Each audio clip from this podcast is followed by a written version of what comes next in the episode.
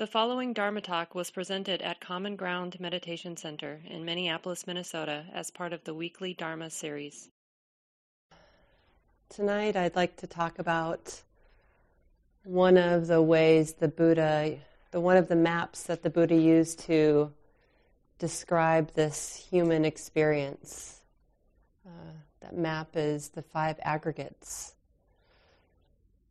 But before we get in, a little inspiration maybe. So uh, um, I'm in this teacher training. It's a four and a half year program at Insight Minute through Insight Meditation Society, and many of some of you know IMS, and it's a, one of the kind of the mothership in this tradition of practice. Uh, when people, Americans, Westerners, went to Asia to practice and learned the skill and art of meditation, they came back here and started IMS. And so it's a, a great place to practice and a, a big practice center. And uh, although I've never met this person, her name is Sarah Doering. many of the teachers talk about Sarah quite a bit, and so I feel like I've known her at least through their eyes. And often, um, what's talked about is how generous Sarah was. She was a benefactor. She donated quite a lot of time and energy and money into supporting Insight Meditation Society from its inception, really. And Sarah died about a year ago. And so, over the past almost three years now, as I've been in the teacher training, I've heard stories about Sarah from time to time. And about a year ago, when she was on hospice care, having been ill for quite some time. Um, one of the teachers, so Joseph Goldstein and Carol Wilson and Rebecca Bradshaw, if you know pe- teachers through IMS, you might know these names Guy Armstrong and Kamala Masters. These are teachers who are supporting the teacher training program or teaching us, young teachers, how to be teachers. And Carol Wilson went to see Sarah this during this one teacher training uh, retreat, and she came back. Sarah was just probably weeks or months away from passing, and she came back and um, reported back that she had seen Sarah over the lunch break or something like that, and kind of told us how she was doing, all the teachers, the other teachers, and all of the trainees. And I just remember the kind of big smile on Carol's face when she talked about Sarah and she said how radiant Sarah looked. And I think she said something like, uh, Sarah said, I've never been happier in my life. And then for Carol to say this in, in our group, kind of noticing that none of the teachers seemed surprised to hear this. They were all just kind of smiling and sitting there, like receiving what Carol was reporting. And it really struck me as just something so beautiful. And um, with this question in my head, like, how do you do that? How do you get there? Right? How do we get there from this place of having a body and a heart that really struggles through life in many moments to this experience of being on one's deathbed and presumably the body in all kinds of discomfort and pain. And yet the mind, the heart, was willing to be, you know, was able to be in a state of happiness, joy. Doesn't that seem something to aspire to? You know, like if our practice can take us there, from a place of experiencing great pain and not having to transcend the body for freedom, not having to leave the body or pretend that the body doesn't exist or deny the body its reality, but to somehow fully inhabit the body and still be able to find that kind of space in the heart to have happiness. It's such a a beautiful aspiration. And often we're coming, we come to our spiritual practice wanting something juicy or shiny or exuberant or flashy. But maybe a good definition of spiritual practice is a sincere exploration of this heart and mind and all its ordinariness, and finding some ways to notice what's beautiful there.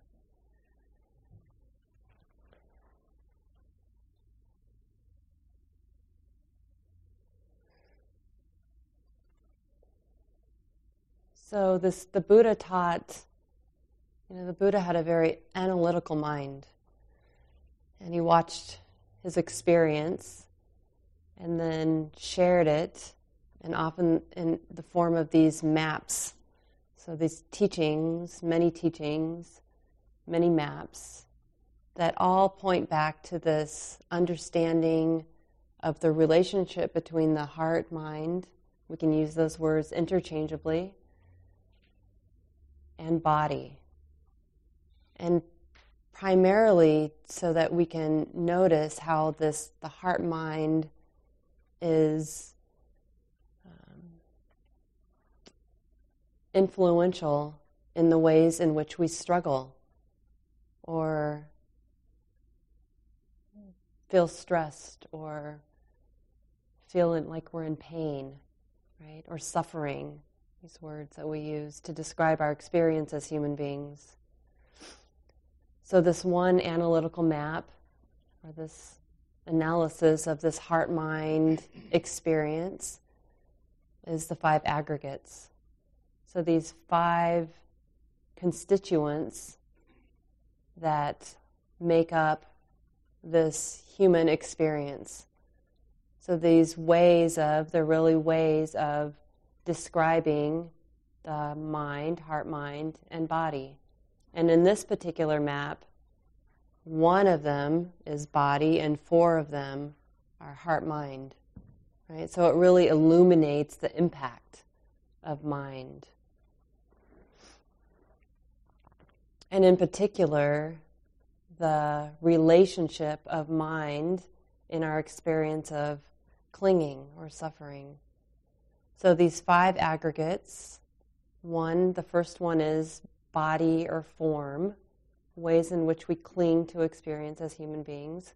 The five ways to sort of chop up our experience as human beings, our human, our humanness, our way, a way of answering the question, what is this? What is this thing we call a, a human being or a human life? Right? And chopping that up in five sort of bundles. Uh, the aggregates is a word that we might use to describe like a group of things. So the first group, body or form.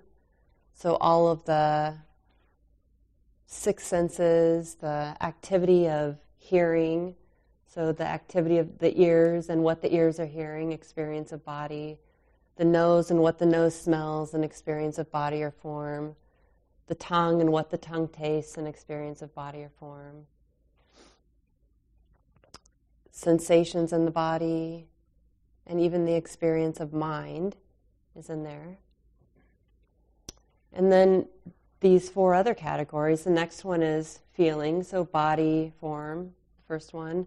Feeling is the second one, and not the kind of feeling that we might think, like emotional feeling, but the what we layer onto experience.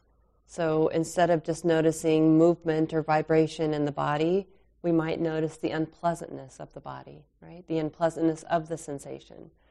Or we might notice that warm feeling in the belly, and instead of noticing the way it shifts and changes, we might actually notice that it feels pleasant. So the pleasant feeling, the unpleasant feeling, and then this third uh, feeling of neutral, right? Often we don't notice neutral. We ignore neutral. We're kind of oblivious to it. Neutral experiences, right? And you'll see this play out in your life probably all the time. The unpleasant experiences in our life really capture our attention. And sometimes the pleasant experiences do, too. And often the neutral experiences, we just kind of bypass them looking for the next pleasant or unpleasant thing, right? So, body or form, feeling. And then the third one is perception. And this is the way our minds make sense of the world, right? It's a way of um, moving through life with some degree of safety, right? We need to know that the phone is the phone, and the food is the food, and the door is the door, and the shoe is the shoe, and so that we can kind of do our life in a way that feels functional and makes sense. So the mind is perceiving all the time, perceiving. It's always going on, always happening. And then this fourth category, mental formations.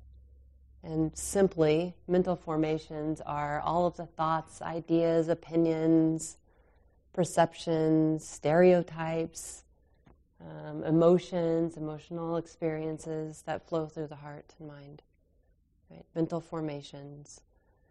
And then the fifth one is consciousness. So we can kind of simplify consciousness to mean awareness.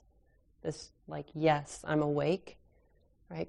And we have consciousness of the five senses so, ear consciousness, eye consciousness, nose consciousness, right? That contact with experience, like the nose connects with something before perception goes like, oh, that's a banana, or that's a pleasant smell and it's a banana, or whatever.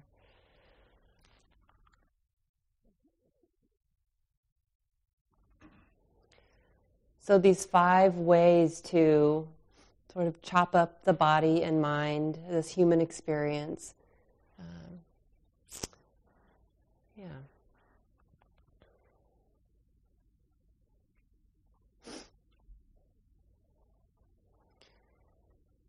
And the Buddha didn't just talk about the five aggregates, but he talked about the five aggregates of clinging because there's a process of clinging to each of these kind of each of these constituents right? These components of the self.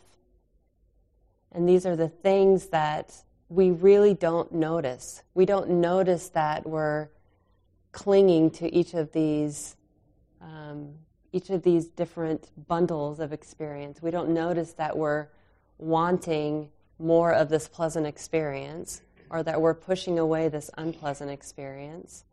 Right? And we don't know, we don't really notice so much how this is informing our construction of a sense of I am, of a I am Shelly, I, or a sense of um, appropriation, not just I am, but I have, right? This is mine, right? This is my house, this is my car, this is my partner this sense of clinging to or claiming something that isn't really ours to claim, right?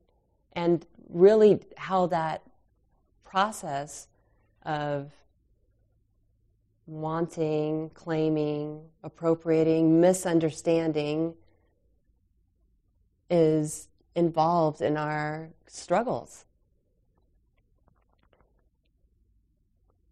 So when our body hurts, for example, then we often get angry, right? Or when our minds are unhappy, we often blame or complain.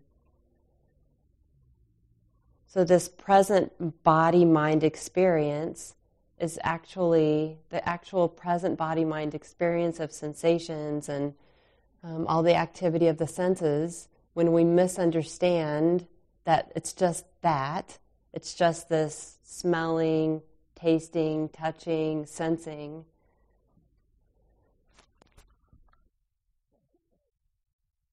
And we take our experience to be something that's personal to us, like an affront on us. This negative, this unpleasant experience is a problem for me, or this pleasant experience is something that I need in order to be happy then it becomes a process for which we perpetuate our own suffering.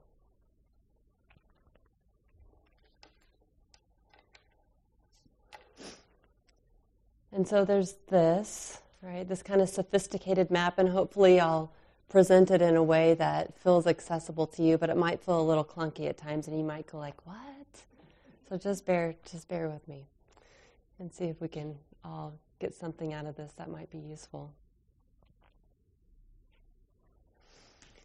So we've got these ways in which we misperceive experience, in which we think that we don't actually we don't actually see these processes at work, and instead we perceive there to be a shelly, right? A, sh- a sense of self, a secure sense of self.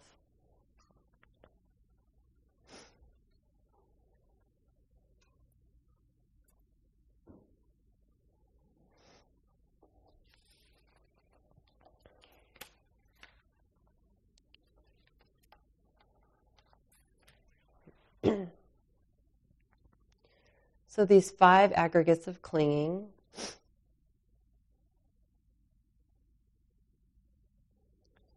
really our own misunderstanding that doesn't match reality, which is why we suffer. The reality that these processes are always at work all of the time.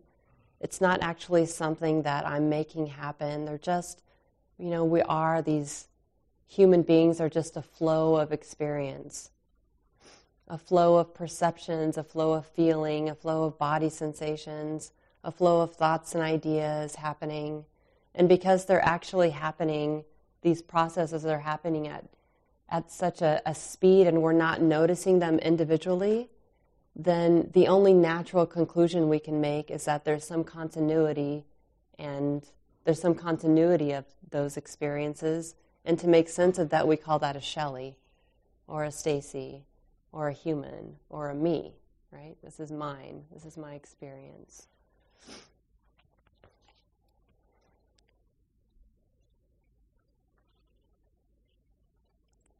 And these ways of um, making sense of who we are you know, we can see how we actually um, we actually use them so that we can feel safe in the world. Right? In some ways, that it, there's nothing to there's nothing to actually demonize.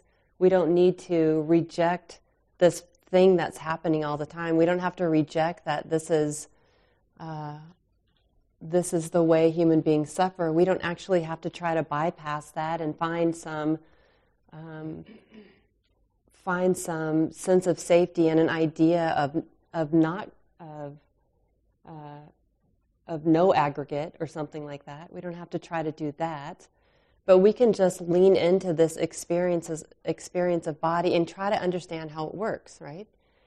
Like we actually do this for a good reason so we want to feel safe in the world. The world is pretty unsafe.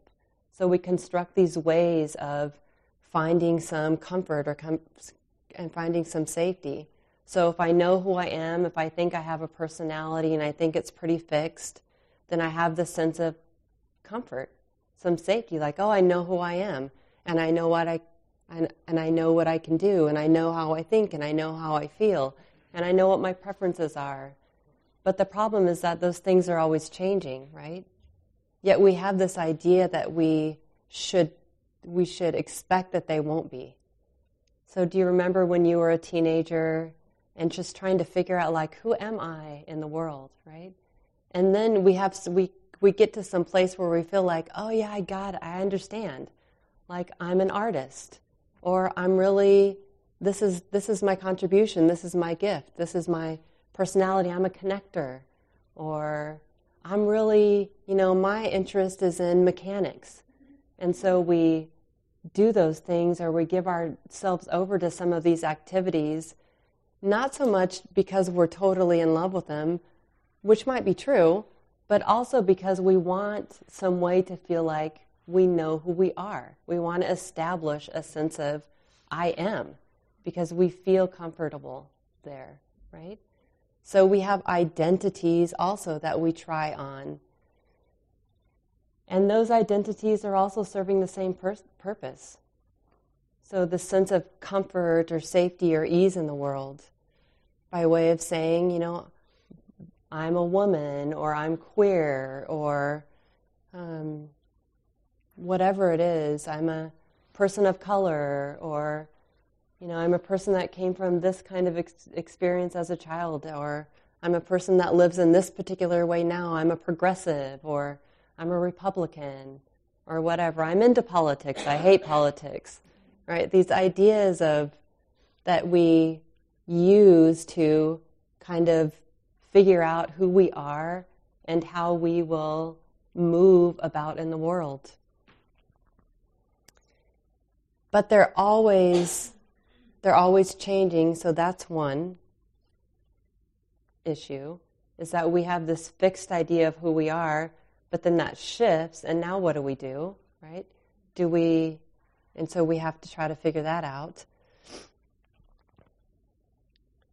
And those identities are actually limited because the truth is that the world is the world is unsafe, right? It is not comfortable. And we do feel the pain of that. We feel our internal pain and the external the influence of the external causes pain on our hearts too. So at some point when we take up this practice and we practice understanding these constituents of self, the aggregates that make up the sense of self, these ways that we cling to experience, we start to see beyond the utility of our identities and these ways that we establish our personality in the world. We can start to see that they don't really deliver the goods. It's not that they, we have to demonize these experiences because there's some usefulness in them. So we can see them for what they are, accept them for what we are, trust that our hearts, our minds, our bodies are really just, we're just creatures who are looking for safety, and that's really normal. And then when we decide to take up Buddhist practice like this, we can get, we can get a taste of what's beyond that. Yeah. And the interesting thing is that pulling apart experience can actually be quite unifying. Because we can start to see that, oh, we're all made up of the same stuff, right? It may seem like we're so, we're at odds with each other. We have opposing views, we have opposing experiences, and it doesn't feel like we can connect. But when we start to see each other as just uh, another human being who has the same processes at play as we do, then it becomes a little harder to hate. At least this is what I found in my experience. It doesn't mean that we have the same lived experience, but we can see how we've kind of established ourselves in our own lived way. Each of us do that. And we can also see how we're just creatures trying to find safety, right? Misusing power, oh, just trying to find safety for example, clinging to experience, claiming things that aren't ours, oh, just trying to find safety, ignoring things that we don't want to see because it causes too much pain, oh, just trying to have some safety right here.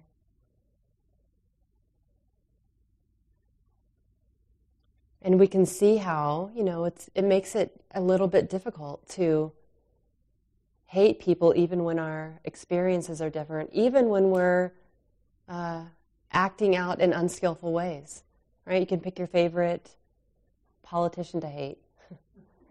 but when we start to see people as, well, people who have established perceptions and opinions and ideas and gotten confused by those and created a sense of self around those and navigated the world through them, then we can go, oh, yeah, you're doing that just like I'm doing that. It doesn't mean that I'm doing it right or you're doing it right, or I'm doing it wrong or you're doing it wrong. It just means that we're all doing it. we're all doing it in our own clunky ways. Our ways that are sometimes skillful and sometimes unskillful. Our ways that are um, sometimes causing harm, even though we're doing the best that we can and our ways that are sometimes creating, leading to supporting a lot of beauty in the world.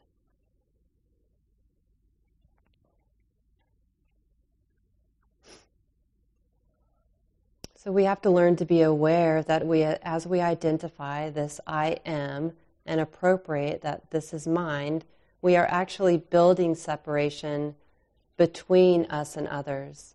Right? So that's the limiting aspect of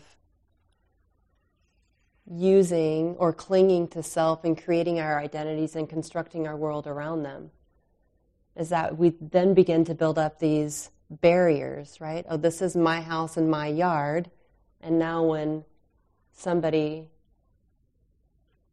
makes a mistake and uh, drives a, a trike through the yard and creates a divot in the yard, now I'm upset because it's my yard and somebody has done something to me, right? Or this is my seat on the bus and somebody is sitting too close to me and it's becoming a problem for me because I this is my space and this is your space, right? Keep your distance from me and I'll keep my distance from you because I need to have mine, right?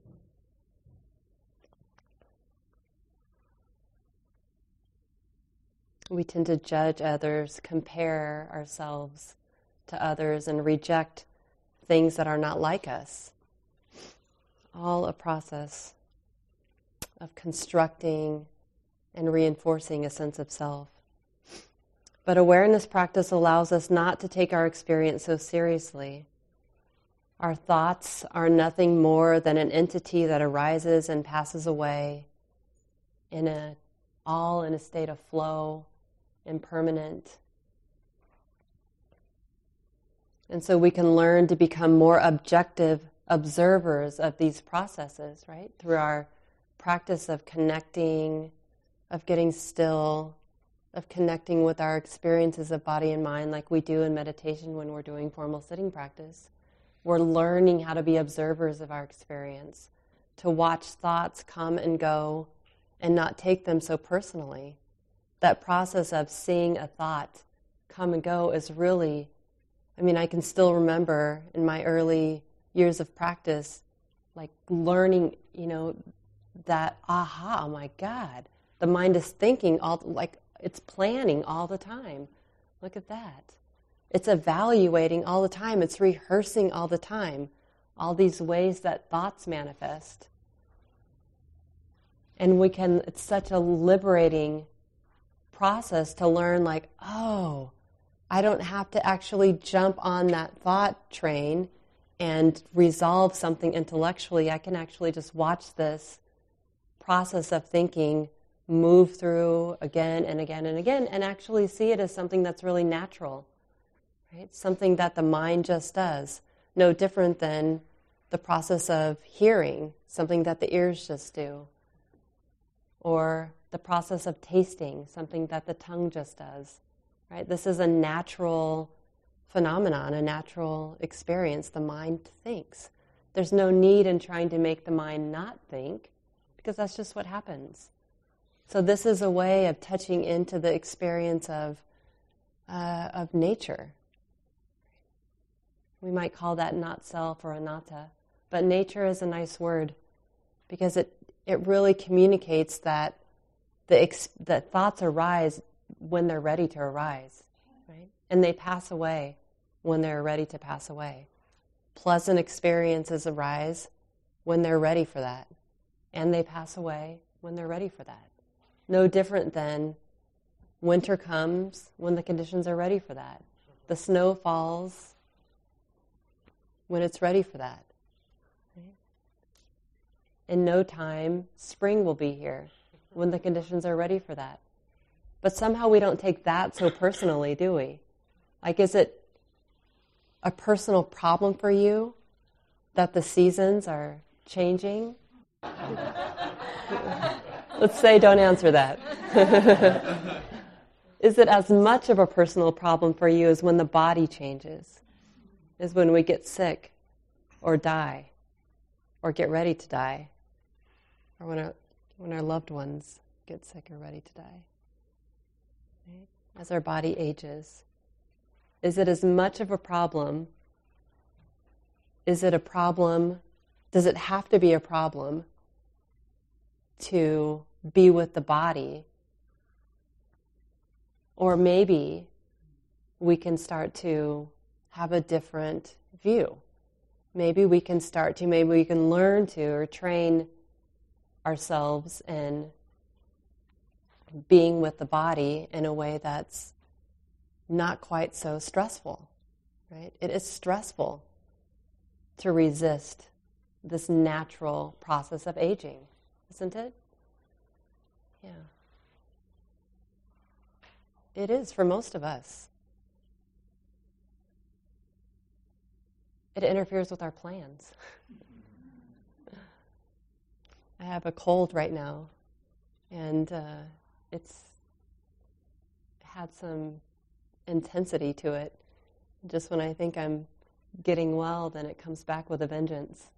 and then, you know, I've landed in bed for a day with fever or something, and then feel like I'm getting better, and then all of a sudden, boom, there's something else that's there, a new kind of symptom that is challenging. But what's interesting is that, and you've all had moments like this too in your life, probably many of them, that it's not, a, it's not always a burden, right? It's unpleasant, but it's not always a burden. Sometimes there's a lot of acceptance, like, yep, the body is just doing what the body does. There's no, I have no say, really, in the course of this illness. And I don't have a lot of say, even when I think I'm doing all the right things. I'm taking lots of vitamins and supplements and trying to feed my body well and get the right amount of exercise. And yet, then my symptoms come back with a vengeance. So I don't have complete say over what's happening internal with my body. I don't have control over that. And in some moments, the heart really knows that, like, oh, and especially in this fluctuation of symptoms coming and going, right? It's not a linear process. I'm just getting well but it's like up and down and up and down and up and down. And so it makes it hard to really demand too much. And there's more of a willingness to just surrender, like, oh, yeah, it's really unpleasant right now, and still feel light about it, not burdened by it. And I think this is the art that Sarah Doering kind of was able to tap into some real beauty of like letting the body just be how it is and finding and not not struggling with that not struggling with it much or at all.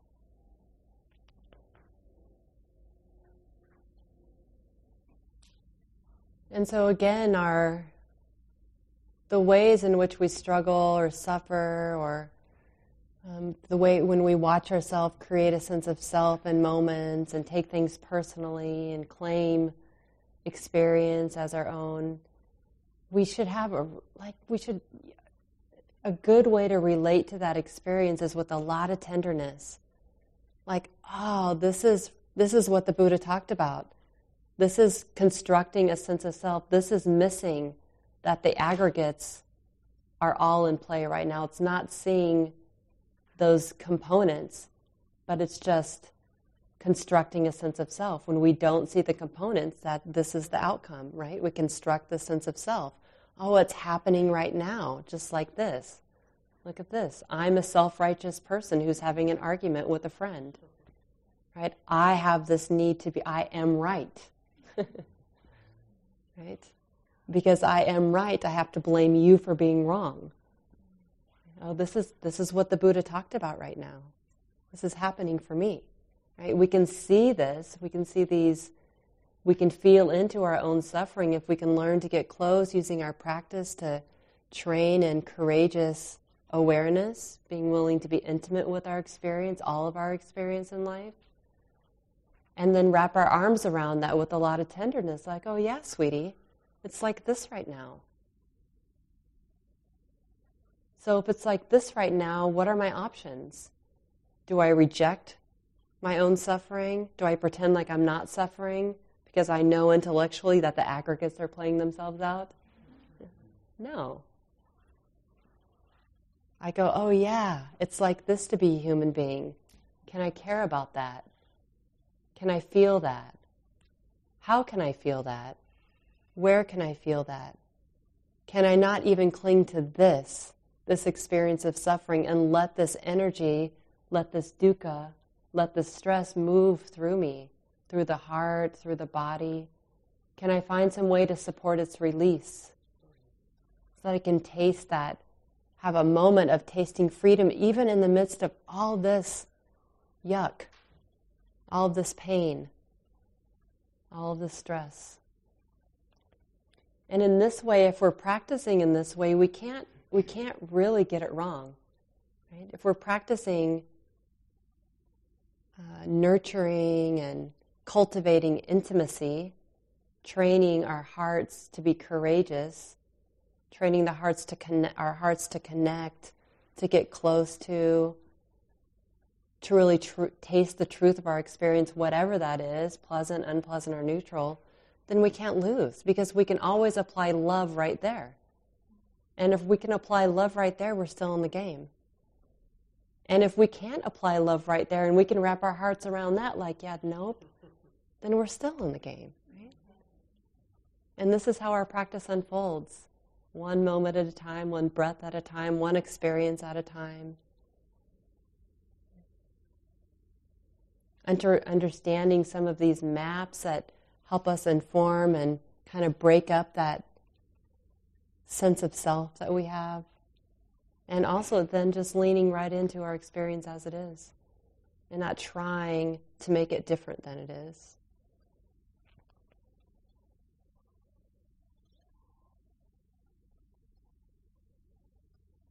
The Buddha used a, um, a chariot to describe how these aggregates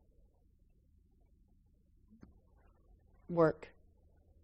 Like a chariot is a concept, right? If we we'll call, let's call it a wagon. we don't really have we don't really have wagons either. Let's, let's call it a car. so the Buddha used a chariot that was appropriate for that time. We can say let's call it a car. A car is just an idea, right, or a concept, but the car has all of these parts. So if you look for the car, you might find the engine and the steering wheel and the axle and the frame and the fabric and maybe the fibers, right? You can keep going like this. So, what's the car? Is it the wheel? Is it the steering wheel? Is it the fibers that make up the fabric? Is it the engine? right? You can't really find a car there. So this is the experience of the aggregates. When you start to kind of tease apart our experience as human beings, you just see form, feeling, perception, mental formations, ideas, thoughts, and consciousness, this ability to be awake. You can't really find a self and yet, in moments when we actually experience the clinging of self, we experience having a self, we can know, like, oh, yeah, this is what it's like to have a self. And I'm wondering if I can use my practice to actually retrain the mind, to retrain this heart and mind to see things differently. Can I actually train the mind to notice thoughts, to notice pleasant, unpleasant, and neutral. To notice perception. Oh, yeah, look at that. Shoo, that's perception happening right now. Can we notice these things? Can we notice when we're aware, when awareness fades, when it comes back, when it fades, when it's back again? Can we notice these things? It's one way of supporting our uh, deconstructing a sense of self. Deconstructing might not be the right word. It undermines our sense of self. That's better. Yeah? Okay. So, I've talked a lot. it's your turn. I'd love to have more of a conversation, hear how this lands for you, and maybe even start with the question like, what inspires you about this? What feels confusing about this?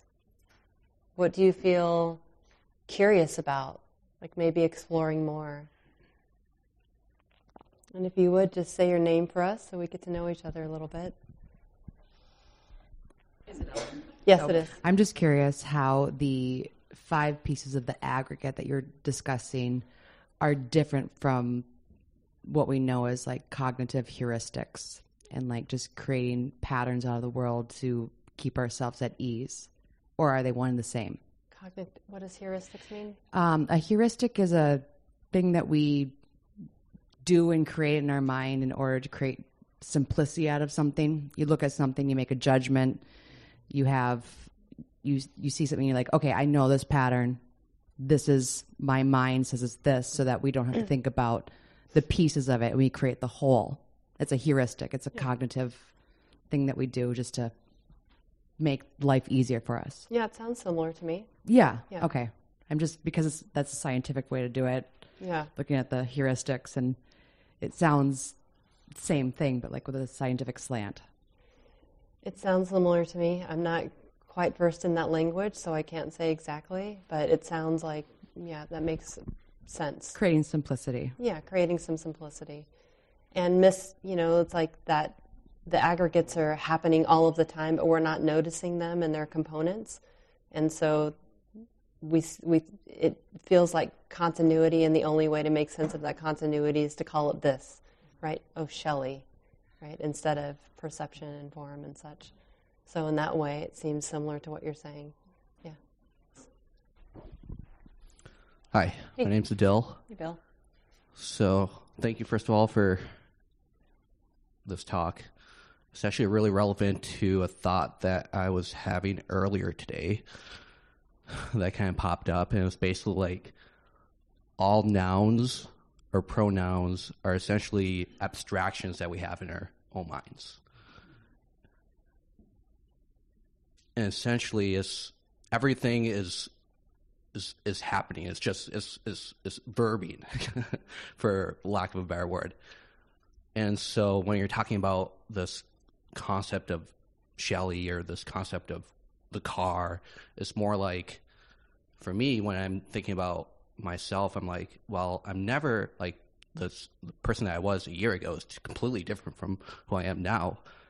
And it doesn't really make any sense that if you know we we're eh, you you mentioned like the the weather changing why would it be any different with with the identities that we that we ta- you know attach onto Absolutely. And so that's kind of just my my understanding that's kind of, that that helped me kind of understand and make sense of just it's kind of like a shortcut we we use these nouns to have a conversation and communicate with each other but things are always just going Yeah, it's just a flow mm-hmm. process, right? Changing. Mm-hmm. Yeah, totally. And it's good to think of these ways like, oh, how does this make sense to me? And using gender is a great way to, you know, grok this. If gender is more fluid, then why wouldn't we? Why wouldn't we switch our pronouns as our experience shifts and changes, right? Why would, and using the body as an example, like why would we think that you know we have this expectation that our body is going to be the relatively the same tomorrow as it is today right? We don't have we don't have this guess that we're going to be radically different.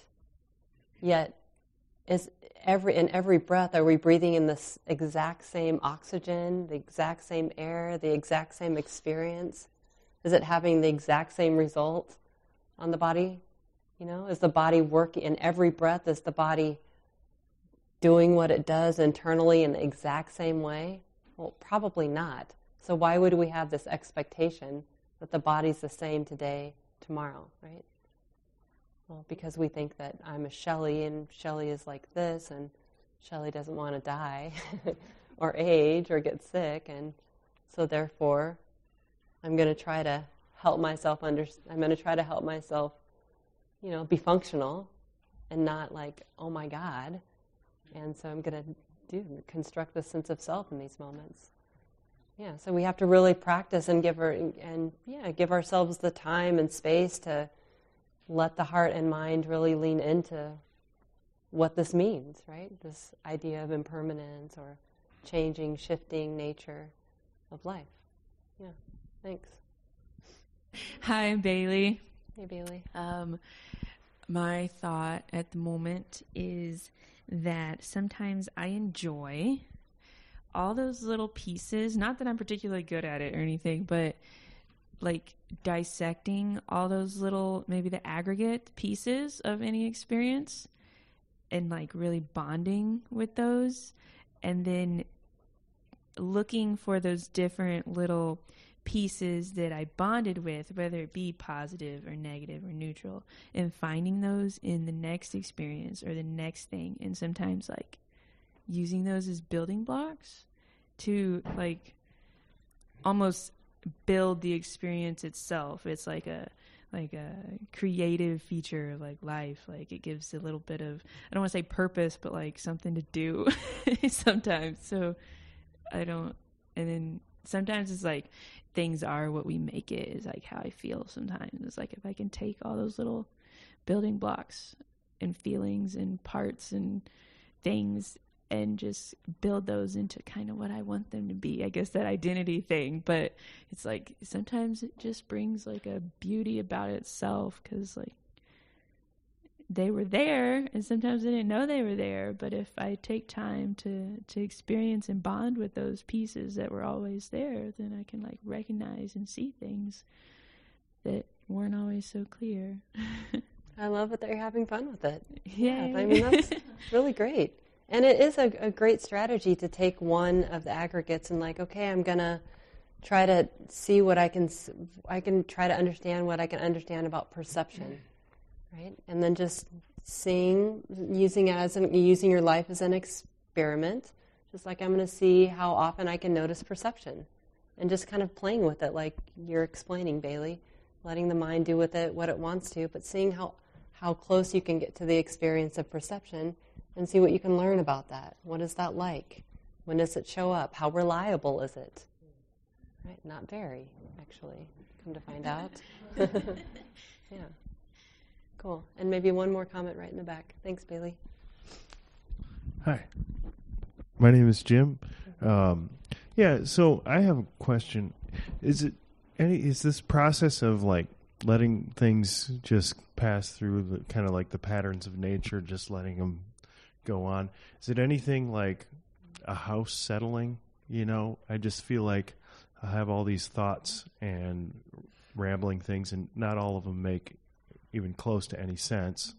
But they just keep going on and on and getting a little quieter sometimes, and then chiming up and getting louder other times. But I kind of feel like it might be sort of similar to that process of like just you know, what it arising when stuff happens, you know, and what, or just when it's time and when it's due, and that's what the mind does. Mm. Like the mind settles when it's time? Yeah, kind of yeah. like a house settles, and it's just going to go through that course of pops and clicks and whatever. Yeah. And we just get to kind of be along for the ride. Yeah. And watch yeah. it, right? And we can notice what influences the mind whipping up a story about something, right? We can notice how that happens, how that comes to be.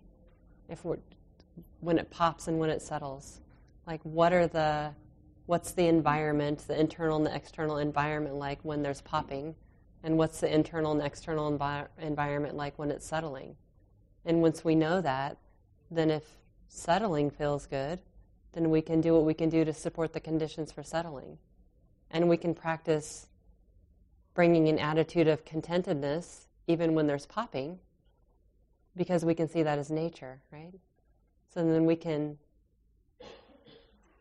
find moments of freedom, kind of no matter what's happening in our life, and have some say over, yeah, how we, how skillful we we are, really, because we can learn to watch and observe and then have some choice over how we respond instead of just being bound to our reactivity. I think we have to leave it here for now, but thanks for your good comments and uh, kind attention. This talk, like all programs at Common Ground, is offered freely in the spirit of generosity. To learn more about Common Ground and its programs, or if you would like to donate, please visit our website www.commongroundmeditation.org. Thank you for listening. To learn how you can support the teachers and Dharma Seed, please visit dharmaseed.org slash donate.